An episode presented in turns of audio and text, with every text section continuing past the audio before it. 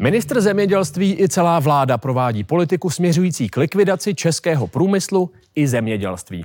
To stojí v prohlášení organizátorů zítřejšího protestu. Pomocí stovek traktorů chtějí zablokovat Prahu a vynutit si tak pozornost pro své požadavky. Mezi nimi byste našli zrušení některých opatření v rámci Green Dealu, jako třeba emisní povolenky nebo uhlíkové daně. Dále chtějí pevnou cenu elektřiny, dvě koruny za kilowatt hodinu, což je zhruba polovina současné běžné maloobchodní ceny. A také požadují demisi vlády. Právě to je možná důvod, proč se od tohoto zítřejšího protestu distancují Agrární komora, Zemědělský svaz i Asociace soukromého zemědělství. Tyto tři organizace pak mají svůj vlastní protest, který koordinují i s kolegy z dalších zemí Evropské unie, ze Slovenska, Polska, Maďarska nebo třeba Estonska.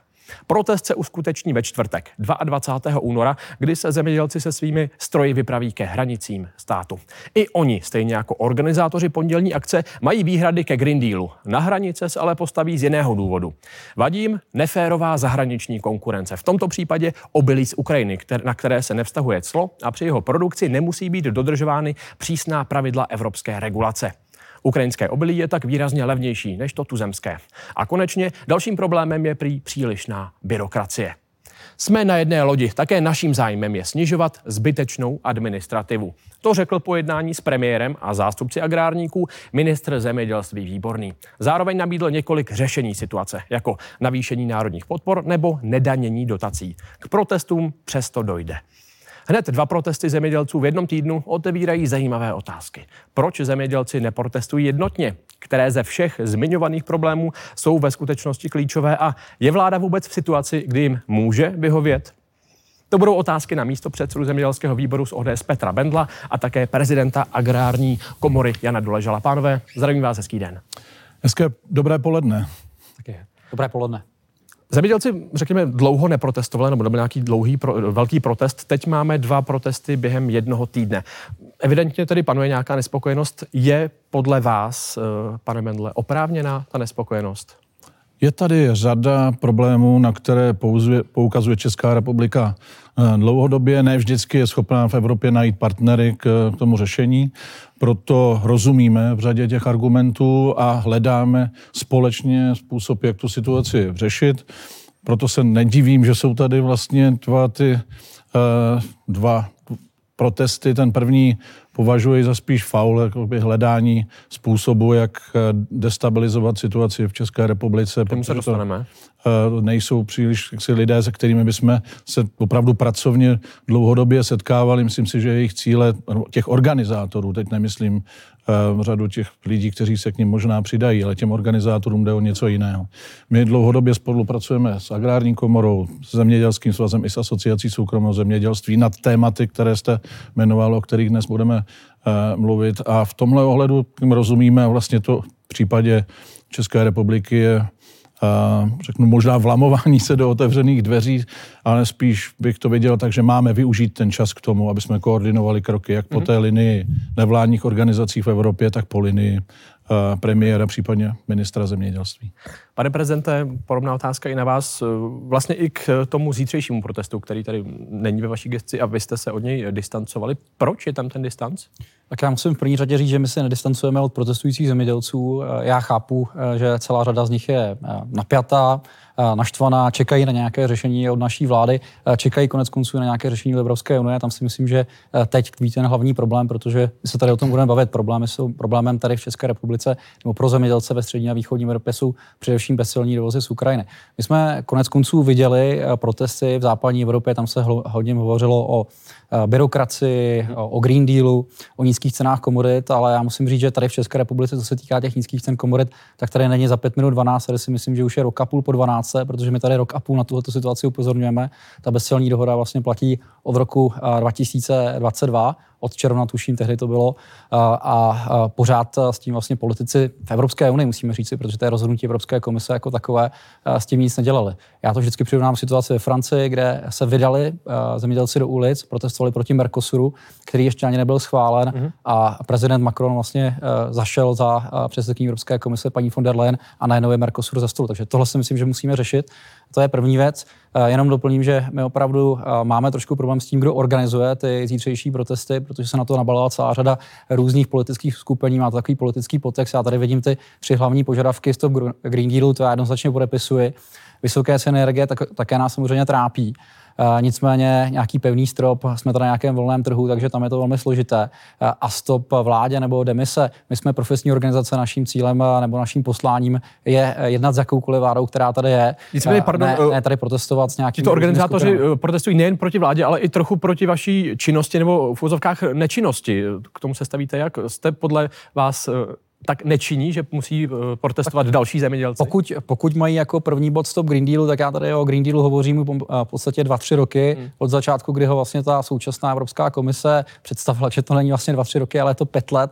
A myslím si, že jsme v tom opravdu eh, něco odpracovali. Teď naposledy eh, byl ze stolu schozen takzvaný SUR, no to je velmi těžká zkratka, ale je to, je to v podstatě nařízení k udržitelnému používání přípravků, které mělo plošně omezovat pesticidy v celé Evropě o 50%. Ano. A bylo by jedno, jestli Holanděné používají víc, my, méně, my používáme mnohem méně. Ono to je možná je, takový omyl uh, mezi diváky, kteří vždycky vidí to české zemědělství jako průmyslové. Jsme možná moc jako techničtí, ale... Dobře, ale je to tak, ale my opravdu jsme velmi ekologičtí tady v České republice, to musíme říct. A, a musím říct, co se týká Green Dealu, že spousta věcí se uh, podařila u toho jednacího stolu, ale my teď potřebujeme řešit to hlavní. A to, že Green Deal není kompatibilní uh, s těmi bezcelními dovozy. Pane místo předsedo, Nezaspal trošku pan ministr Výborný, když na konci ledna ještě říkal, že podle něj zemědělci nemají důvod k žádným protestům. Teď máme nějaké tři týdny po tomto výroku a čeká nás týden, kdy budou dva ty protesty. Mm, já si myslím, že tím pan ministr, ale potřeba se zeptat jeho, myslel tím, že traktory na, na silnici nic nevyřeší. Mm-hmm. Že je zemědělství a je to poměrně široký sektor, že je tam řada nespokojených lidí s tou či onou situací, to je prostě pravda, ale nedá se to řešit na, na silnici. Pochybuju, že se to tam nějak vyřeší. Nicméně to jednání premiér, ministr, agrárníci nastalo ve chvíli, to intenzivní, teď to čtvrteční, ve chvíli, kdy už eh, hrozily obě dvě, ty, oba dva ty protesty, nebo byly tam kontinuální jednání, která, které by tomu mohly zabránit. A proč tomu tedy nezabránili? My, eh, my samozřejmě s panem ministrem se setkáváme často, eh, on o těch problémech ví, my ho o nich informujeme. Naposledy byl na našem jednání představenstva agrární komory, kde jsme byli eh, ve Větelé Meníkové 26.1. Tam jsme představili několik bodů, které vidíme k okamžitému řešení. No a pak tady jsou samozřejmě body, které jsou k řešení na evropské úrovni. A to, to se a pan, nedělo tím pádem, proto ne, jsou ty pan, protesty. Jenom já to, já to dopovím, pan ministr jede 26.2. na radu ministrů pro zemědělství a rybolov a tam teď podle nás kvítá hlavní branka v tom, aby se něco dělalo Evropskou zelenou dohodou, aby se něco dělalo s těmi bezcelnými dovozy z Ukrajiny. To znamená, to jsou věci, které jsou eh, v běhu. Pokud pan ministr eh, nebude zastupovat naše zájmy 26.2., i my jsme připraveni jako agrární komora se nějakým způsobem ozvat, ale eh, teď zatím necháváme prostor právě pro jednání. Pan prezident už zmínil onu radu ministrů nebo radu Evropy, kam 26. února míří pan ministr. Víte konkrétně, s čím tam půjde, s jakými požadavky? Ne, jsem součást sekretariátu pana ministra, ale Neměl byste říct... to třeba ve zemědělském výboru vědět? Uh nemám, asi nikdy nebylo pravidlem, že by, že by zemědělský výbor měl na, na stole, řeknu, každodenní program pana ministra, to takhle úplně nefunguje, ale pravdou je, že už na minulé DG Agri, eh, pokud vím, tak pan ministr Výborný torpédoval a měl podporu napříč, eh, řeknu, Evropou, hmm. řeknu, příliš vysoké byrokracie se systémem AMS, to je ten družicový systém, který, který měl odebrat eh, byrokracii, místo toho jí přibylo, takže je tam jistá věc. Pak musím prostě připomenout, přestože nás řešení toho problému eh, tak si to ne, nevímá, ale, ale je to pět let, co eh, Česká republika pofoukala Green Deal. Eh, v zásadě nevyužila tu situaci, kde jsme mohli daleko tvrději k tomu přistupovat. Dneska už řešíme dopady té situace, musíme se k tomu nějak postavit, ale nejde to za touto vládou a není možné vinit z Green Dealu a jeho odsouhlasení Českou republikou tuto vládu. Pane prezidente, s jakými výsledky toho jednání 26. kam pan ministr, byste byli nebo budete spokojeni? Tak eh, v první řadě je potřeba říct, že některé záležitosti se předaly už na národní úrovni. Eh, to je možná věc, kterou eh, řada možná účastníků toho zítřejšího jednání neví. A to je otázka takzvaných těch úhorů nebo těch mm. ploch, které musí ležet povinně ladem. To má být vlastně potvrzeno do 26.2. A bylo to potvrzeno už tady na národní úrovni, takže i proto my jednáme a nejsme zatím v ulicích. A druhá věc se týká erozní ohroženosti, kdy tady byl opravdu velmi velmi ambiciozní návrh, který v České republice 65% orné půdy nějakým způsobem chrání proti erozi. Jenom pro srovnání třeba sousední Rakousko, kam mnozí z vás možná jezdí lyžovat, tak chrání proti erozi jenom 12% orné půdy. To znamená, jsou tam mnohem větší svahy, mm. nicméně jenom 12%. My říkáme, že chceme samozřejmě chránit půdu, teď je to vlastně náš hlavní výrobní prostředek, nicméně nemůžeme to dělat mnohem ambiciozněji než ostatní členské státy. To je, to je ten další požadavek a ten hlavní je skutečně ta otázka těch bezcelních dovozů. 5.6. Pardon, k tomu se ten rychle, 5.6. Hmm. se má prodlužovat právě ta bezcelní dohoda s Ukrajinou a my chceme, aby to mělo jasné podmínky, aby se nedělo to, co se děje teď, když se sem Na to vás, dováží, se vás rád doptám. Bohužel Evropa Nicméně eh, zmiňoval jste úhory. Pro naše diváky je to tady, po, řekněme, opatření, kdy mají být nějaké, nějaké procento orné půdy ponecháno. Nemůžeme tam nic, využívat, ano. Eh, jak, tady, jak tady dopadla eh, ta dohoda teď, o které se, kterou jste zmiňoval, že už je to v úzovkách vyřešeno? Tak uh, myslím, že to bylo minulý pátek, bylo jednání uh, monitorovacího výboru tady v České republice, který doporučil právě úpravu těch podmínek tak, aby to potom schválil Brusel, kde vlastně tato povinnost v letošním roce pro zemědělce nebude. Já si myslím, že bylo vhodné, aby na té radě Agrifish, nevím jestli na této nebo na příští, aby se otevřelo téma, že to nebude do konce toho programovacího období, to znamená až do roku 2027, protože zase my se tady bavíme o tom, že ty dovozy z Ukrajiny nejsou levné, protože by naši zemědělci byli méně konkurenceschopní, že by tu svoji práci neuměli. Oni jsou velmi efektivní. Problém je, že na nás jsou kladeny jiné požadavky, jiná omezení, my nemůžeme používat stejné přípravky na ochranu rostlin, jako používají tam a my nemůžeme teď vlastně potenciálně 5 až 10 eh, našich pozemků produkčně využívat. To znamená, tohle nám ubírá tu konkurenceschopnost. Takže tohle to určitě bude věc, kterou budeme chtít nějakým způsobem řešit. Pane prezidente, ještě, ještě zůstanu chvilku vás, dostanu se k vám, pane místo předsedo. Eh, vy jste zmínil právě ukrajinské obilí a to je jeden z těch hlavních bodů toho čtvrtečního protestu. Jak bude vypadat přesně? Už máte ty konkrétní eh, parametry? tak já musím říct, že to budou pokojné protesty. Eh, někde zaznělo, že to budou symbolické protesty, ale ta symbolika je tam v tom, že jsme na hranicích eh, a že skutečně tady je podpora členských států střední a východní Evropy pro to, aby jak si měli zeměděl, ministři hmm. zemědělství našich zemí mandát. Máte vybrané jsou, hraniční přejezdy, které to budou? Pravděpodobně ta největší akce bude na československém, to je Hodonín, hmm. Tam rodiště TGM, takže tam je tak trošku i ta symbolika a budeme chtít, aby opravdu Brusel začal řešit tyhle ty problémy. Pardon, zazněla informace, že by měly některé ty protesty probíhat ve městech, třeba ty agrárníci, kteří to mají velmi daleko na, ke státním hranicím. Samozřejmě, tam... já jsem říkal, že my nemůžeme dojet traktorem do Bruselu, takže hmm. proto na těch hranicích, ale ti další, kteří by to měli 100, 150 km na hranice, tak ty se připojí opět, eh, řekněme, takovým symbolickým, eh, symbolickou pokojnou formou mimo špičku. My říkáme, že to bude někde kolem 10. hodiny, to znamená mimo ranní špičku. Kolik té techniky zhruba bude? Máte představu? Jako já si myslím, že by to mohly být tisíce, eh, tisíce traktorů v ulicích, ale my si na rozdíl od těch eh, organizátorů té zítřejší akce nechceme nikoho brát jako rukojmí, eh, nechceme způsobit eh, žádné problémy obyvatelům, my chceme pouze upozornit na to, že ta situace je skutečně bezvýchodná. Hmm. Pane místo předsedo, když se podíváme teď na ty dva protesty, jsou za vás oba dva ospravedlnitelné? Vy jste na začátku mluvil o těch, že ty důvody existují.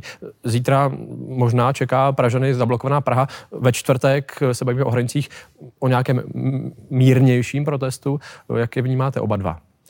No ten první vnímám tak, že cílem není uh, konkrétní podpora a tlak na uh, řešení konkrétních věcí uvnitř zemědělství. Myslím si, že cílem je destabilizace politické situace uvnitř České republiky a že a ten... ti organizátoři hmm. tak to měli dlouhodobě naplánovaný a vlastně zneužívají té situace. Tomu, co plánují ostatní zemědělci, v zásadě rozumím, pokud si nevezmou si jako za rukojmí občany v České republice, kteří za, za to, co se uh, Bruselu produkuje za, za byrokracii, tak to, tomu rozumím, chtějí společně dát na, najevo, že se jim některé zásadní věci líbí, možná i věci, které Česká republika by sama nebyla schopná prosadit, pomůželi tomu spojení e, zemědělců uvnitř Evropy v tlaku na, my si myslíme, rozumné věci. Takže vám přijde fér vlastně i to, když probíhají ta jednání, i pro, jsou nějaká výsledky, nějaké výsledky z těch jednání, že i tak ty protesty ano, budou. Celá, celá určitě tady nějaké výsledky jsou. My jsme na úrovni České republiky jsme schopni doložit, co, o co se snažíme,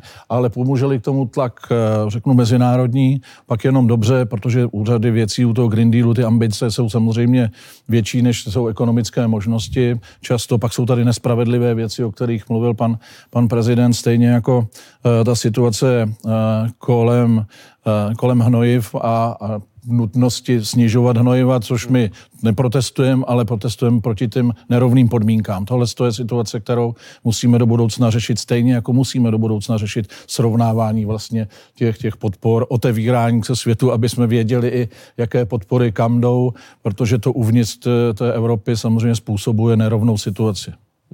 Nejsou to věci, které se, řekněme, dali řešit dříve. Jsme dlouho v, v, v, v Evropské unii. Vy jste byl také v minulosti ano, ministrem eh, Můžu prokazatelně říct, nebo ukázat, s čím jsme přicházeli hmm. a ne všechno uh, můžou ovlivnit ministři, něco více můžou ovlivnit premiéři. Ta, ta, řeknu, politická matematika je v Evropě daleko složitější. Ten tlak, pokud se bude společný, a je dobře, že se k tomu uh, připojí ostatní země, tak věřím, že, že některé ty nerozumné věci uh, změníme, pozastavíme ono taky je před evropskými volbami. Je důležité, jak se k tomu jednotliví kandidáti budou stavět, jestli tu situaci chtějí řešit a já věřím, že se najdou rozumní, kteří řešit budou. A k tomu úhoru ještě řeknu, my už jsme před těmi dvěma lety měli jakousi výjimku, kterou jsme eh, v Evropské unii pro zemědělce zajistili, aby...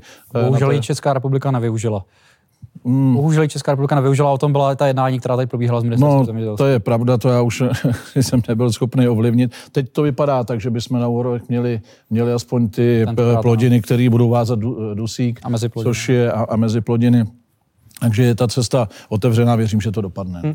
Pane prezidente, vy tedy vnímáte, že teď v posledních letech dělala vláda dost pro a stát pro české zemědělce? Tak, takhle bych to asi úplně nezjednodušil. Opravdu zemědělci jsou v těžké pozici. Za minulý rok eh, propad uh, zisku zemědělství o 40%. Já si myslím, že ten letošní rok bude ještě daleko horší. Uh, tady bohužel si myslím, že přestává platit, a to platí v celé Evropě, že tu máme společnou zemědělskou politiku.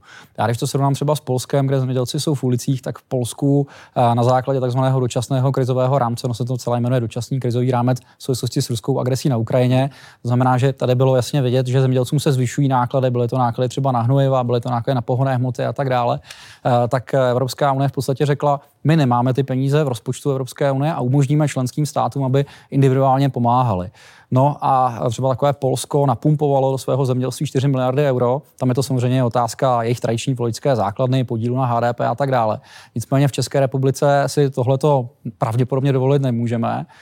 A my bohužel v rámci konsolidačního balíčku jsme třeba navýšili daň z nemovitých věcí na zemědělskou půdu, to jsou další 2 miliardy korun. I proto se vlastně dneska bavíme, a o tom bylo jednání ve čtvrtek s panem ministrem a s panem premiérem, že bychom minimálně pro ten rok 2024, možná pro rok 2025 přišli s nějakými alespoň daňovými úlevami, to znamená, abychom zemědělcům v tuhle tu chvíli ne třeba tolik dávali, ale abychom jim nebrali, protože pro ně bude v tomto roce opravdu těžké při těch nízkých cenách komodit a při těch vyšších nákladech které tady jednoznačně jsou, aby skončily v černých číslech.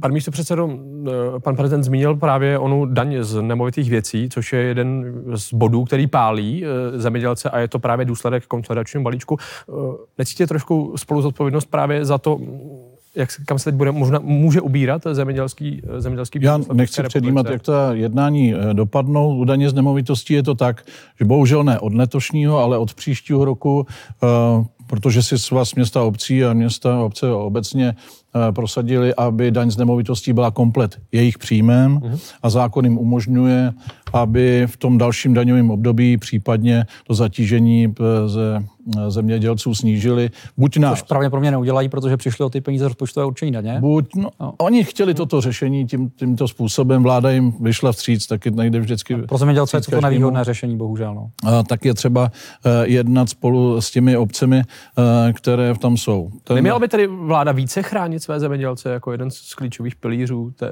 země? Vláda by měla více chránit jak zemědělce, tak potravináře, tak zdravotníky, tak policisty, tak vojáky. Já chápu, tak že během jako konsolidace se musí v pozovkách řezat. Koho všechno by všechno měla ještě vláda, eh, vláda hájit. Já to nechci bagatelizovat. Samozřejmě musí se vše dostat do nějakých rozumných, eh, řeknu, úrovní, na co ten stát má, protože hmm. bude-li se dá zadlužovat, pak to odnesou úplně všichni, včetně těch zemědělců.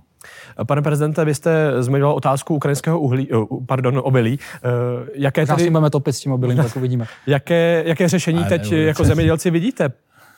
Tak Teď jste v, my, my v ironii řekl, že možná budete s obilím topit, ne, ale doufám, je to daleko od pravdy. S tím nekvalitním by to, by to samozřejmě dávalo smysl, ale s tím, s tím kvalitním, které je určeno pro výrobu potravin, to znamená s tím potravinářským určitě ne.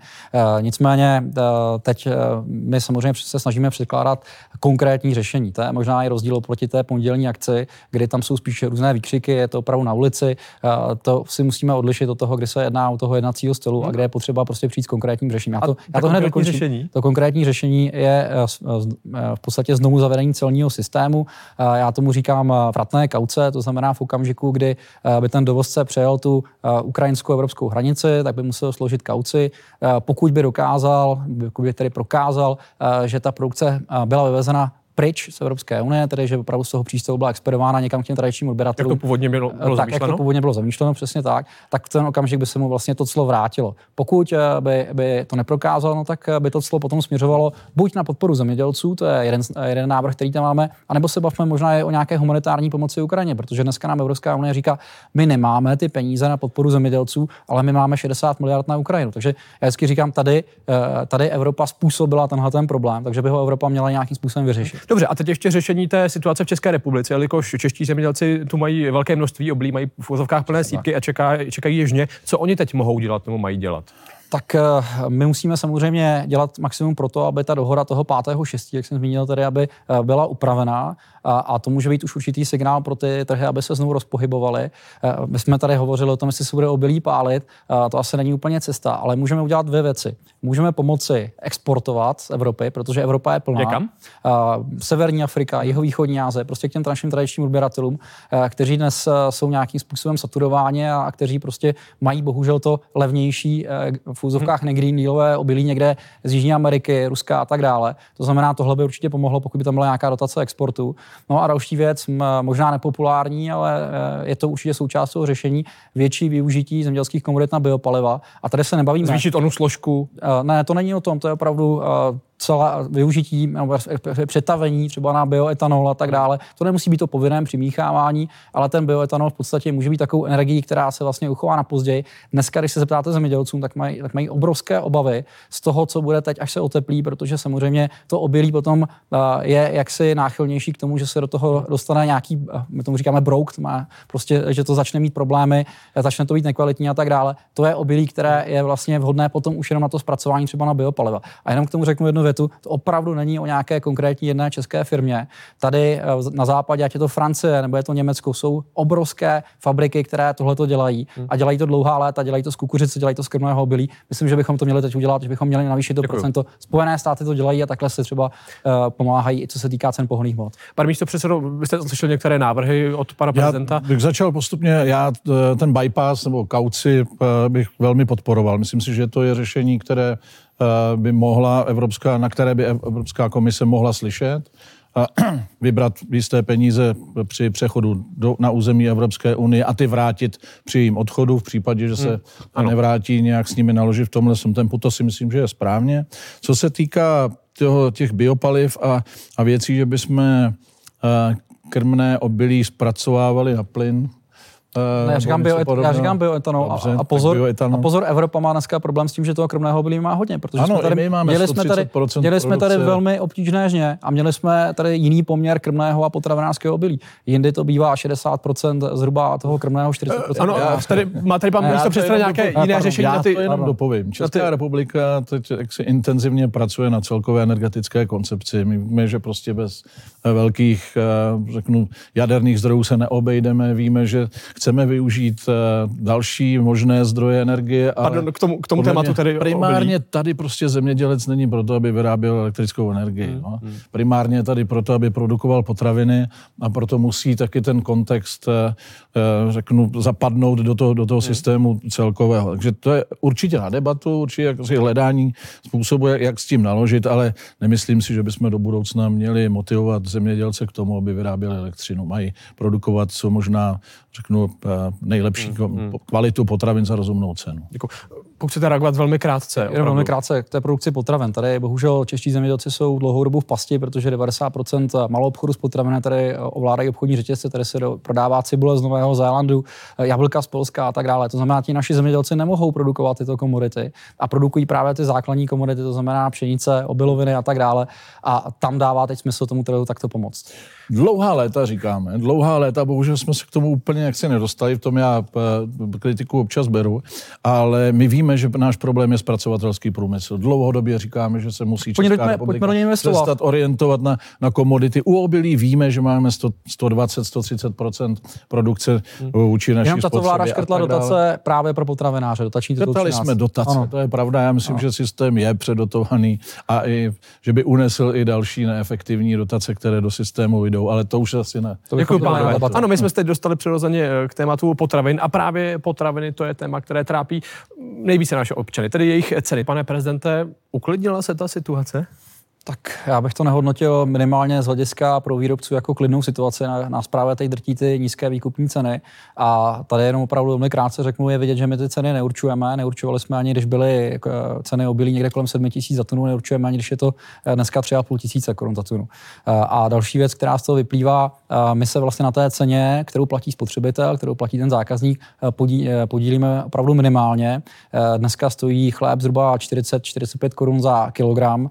Stal úplně tu samou cenu, když právě tady ty ceny obilovin byly mnohem výš. To znamená, eh, dneska to obilí je za polovinu ceny, ten chleb nezlevnil. Takže to opravdu to nejde za námi. Hmm. Pane místo předsedo, co se s tou situací dá dělat, kdy zemědělci si vlastně v stěžují na to, že na jejich straně ten eh, zisk nebo ty, ty vysoké ceny nevznikají? No, tak z těch vašich příspěvků e, vyspěl, e, vlastně e, vypadá, že, že vlastně nevíme, kdo, kdo za to může. Zemědělci říkají nízké výkupní ceny. My jsme se ptali, častokrát nebylo sděleno, že, že je podepsána mlčenlivost říkají, na výkupní ceny. Že oni za to nemůžou. Ne, já myslím, že tu situaci může vyřešit jedině, že se budeme snažit o maximální konkurenční prostředí. To je vlastně jediný způsob, že se musíme snažit o to, aby tady nebyl nikdo, kdo by zneužíval svoji pozici na trhu. V tomhle ohledu myslím, že prostě máme tlačit na Úřad pro ochranu hospodářské soutěže, aby se nezabýval primárně jenom zakázkami, ale aby řešil tu situaci na trhu. Bez sporu eh, to není úplně, eh, řeknu, dobrá situace, která v České republice je. Máme tady oligopolní struktury, to eh, Úřad pro ochranu hospodářské soutěže potvrdil. Myslím, že s tím musíme nějak nakládat, musíme hledat nějaké řešení. Pro nás musí být cílem i stabilita toho trhu. Musíme si připomenout, že v roce 2022 došlo k velkým spekulacím na trhu, jak s komoditama, které se pak samozřejmě propsaly do, do ceny potravin. Vracím se zpátky k tomu obilí. To, že máme dneska plné sípky, není jenom tím, že se z Ukrajiny přeleje olejová eh, obilí do, do České republiky nebo do, do Evropy obecně, ale také tím, že tady byla řada spekulantů, kteří nabízeli eh, zemědělcům, kteří neměli kde uskladnit, nabízeli vysoké ceny, dobré ceny za, za obilí a teď se najednou zjišťuje, že v těch uh, sípkách to, toho obilí je, je spousta a hledá se z toho řešení. Ta de, situace byla destabilizovaná. My potřebujeme stabilní situaci uh, na trhu jako takovou. Musíme na tom společně pracovat a musíme taky hledat uh, řešení, jak tomu pořád říká, máme podporovat regionální a, a lokální potravinu, i když souhlasím s tím, že budou ti největší teď říkat, že to není to nejdůležitější. Omlouvám se, že jsem tak dlouhý, ale je to potřeba doříct. No. Pane prezidente, vy jste přitakával na onu konkurenci, na silnou konkurenci, že to je jeden z nástrojů, který může pomoct? Jsou ty další? Zejména, zejména já to potrhnu, zejména opravdu v oblasti malou obchodu, protože malou obchod jak si tady má dominantní postavení a pokud jste trošku větší výrobce, tak musíte právě tady dodávat do těch obchodních řetězců. Tady se neví, že možná jenom 10, maximálně 15% se tady prodá takzvaně ze dvora. A vždycky tu diskuze, tak si nestěžujte, že, že to dodáváte hlavně do řetězců, prodávajte to přímo, ale bohužel tenhle segment je zatím na 10-15%. Souvisí to samozřejmě i s tím, že u nás je nižší kupní síla, než je třeba v Rakousku nebo v jiných zemích, ale doufám, že se to bude do budoucna zlepšovat. A co je důležité říci, tak opravdu řetězce jsou schopny dovést si cokoliv, nejenom z Evropy, ale prakticky z celého světa. A jenom když se podíváme na statistiku agrárního zemědělského obchodu za minulý rok, tak tam vidíme, že my možná vyvážíme více cigaret, což já nepovažuji za úplně zemědělský výrobek, ale bohužel vyvážíme stále více třeba vepřového masa ze Španělska. To znamená, my nejsme potom schopni, jenom to řeknu, my nejsme schopni tady to obilí vlastně doma zpracovat a prodat ho potom do toho řetězce, který vlastně to české vepřové až tolik nechce a vozí to nejlevnější právě ze Španělska a na které se ale potom dává ty velké obchodní přirážky. Teď se ptám možná na laickou otázku, která ale ještě napadne naše diváky, kteří nás sledují. Máme tady protesty zemědělců, vy mluvíte o problémech v zemědělském sektoru. Eh, jak, případně kdy tyto problémy dopadnou na ty koncové ceny? Jestli jste, asi je to spekulace, nicméně odhad nějaký máte? Tak eh, tady se zase budeme bavit o takovém tom eh, klasickém zákonu nabídky a poptávky v okamžiku, kdy tady třeba ti čeští chovatelé prasat už vůbec nebudou a eh, já to slyším velmi často a že budou omezovat tu svoji produkci, oni konec konců omezili, proto tady vlastně máme i prohlubující se problém s tím obilím, prostě méně prasat, to znamená ano, i, i 3 milionů asi na Přesně, tak měli jsme 3 miliony na začátku roku 1990, dneska 1,2 a, a neustále to klesá, to znamená, my jsme pořád v té pasti opravdu, že musíme z republiky vést 3 milionů uh, tu nobilí, to je jedna věc, ale pokud tady bude ještě méně těch chovatelů uh, prasat, no tak samozřejmě uh, to bude znamenat, že bude ještě jaksi nutné více dovážet a jestli to bude levné, Otázka je, jestli nebudou v Evropě omezovat na základě Green Dealu, protože tam samozřejmě ta intenzita je vysoká. Viděli jsme Holandsko, možná, že to lidé do Španělska, do Portugalska a uvidíme, jak to potom bude s cenami potravin v obchodech. Pane místo předsedo, jsem se v jedné otázce ptal na ono, co může udělat stát víc. Teď se zeptám to konkrétněji eh, v té propagaci domácích výrobků, myslím, propagaci domácích malých zemědělců. My jsme o to částečně škrtli na začátku. Podle mě stát má se snažit o maximální míru debirokratizace. A to u těch nejmenších, který vlastně táhnou stejnou byrokracii jako ti největší, eh, je to absolutně zatěžující. Sice občas platí, dneska často ta regionální potravina, když víte, od koho to kupujete, tak často jsou lidé ochotní si i připlatit, kupují, dávají více peněz, protože vědí, kdo to vyrábí, eh, že, že to je ze dvora. Ale eh, u toho ostatního si myslím, že eh, potřebujeme debirokratizovat. Potřebujeme, často jsou, často máme řeknu, byrokratický systém vyhlášky a podobně, který si nastavujeme sami v České republice, ano. aniž by to po nás Evropa chtěla, anebo eh, občas taky děje to, že my vůbec nepřipomínkujeme eh, materiály, které Evropa má teprve schvalovat. Ano a vůbec se k ním nevyjadřujeme. Ta situace se mění, teď třeba jsme na posledním zemědělském výboru uh, probírali plánovaná nová pravidla pro převoz zvířat uvnitř, uh, uvnitř Pardon, Evropy. K té původní otázce, měla by teda, nebo může vláda pomoci v nějakou propagací, mělo by to vůbec nějaký Já myslím, že propagace není to správný. Když bychom debirokratizovali a opravdu se zabývali detaily, které jsou někdy tak složitý. Tak to bude samo fungovat. Ano, my jsme kdysi založili antibyrokratickou komisi, ta se zabývá těmi detaily, řeší se i na úrovni zemědělského výboru spolu s nevládními organizacemi, hledáme cestu. Eh, pane prezidente, ještě stručně na vás k stejnému tématu. Jestli by toto třeba pomohlo? Eh, debirokratizace určitě, eh, zejména pro ty malé zpracovatele, opravdu toho musí vyplňovat tolik, že samozřejmě na to potom musí mít i nějakého člověka a to samozřejmě navyšuje náklady, jako to tam jednoznačně hmm. souhlasím. Kde já vidím prostor, kde by nám mohla státní zpráva nějakým způsobem pomoci, respektive nějaké krajské samozprávy. Já nechápu, jak se může v českých nemocnicích, v českých školách opravdu podávat cokoliv někde ze světa, z Evropy, velmi nekvalitní často. Já myslím, že bychom tam byli, uh, měli dostat tu regionální kvalitní produkci. V tom souhlasím, v zákoně o veřejných zakázkách ta možnost existuje, tu jsme vytvořili. Tak je, to je, je třeba asi, to více propojit možná s tou krajskou hmm. samozprávou. Uvidíme, jak to dopadne. Pánové, velice děkuji za tuto debatu. Tak děkuji. Díky za pozvání.